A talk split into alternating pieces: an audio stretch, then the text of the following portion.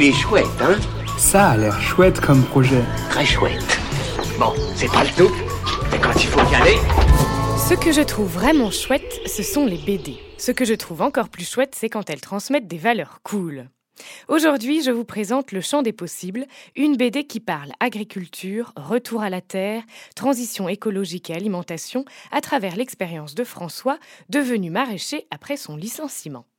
La BD revient sur les étapes importantes du parcours de François, comme la formation, les stages, la recherche du terrain et du matériel, mais aussi sur les difficultés, les réussites et les questionnements qui se sont posés au fil du projet.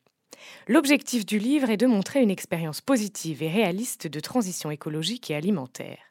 En parallèle, la BD se veut aussi documentaire, puisque le lecteur y retrouvera un nombre d'informations sur l'agriculture d'aujourd'hui, la réalité du métier de paysan, les méthodes de culture ou encore la vie du sol.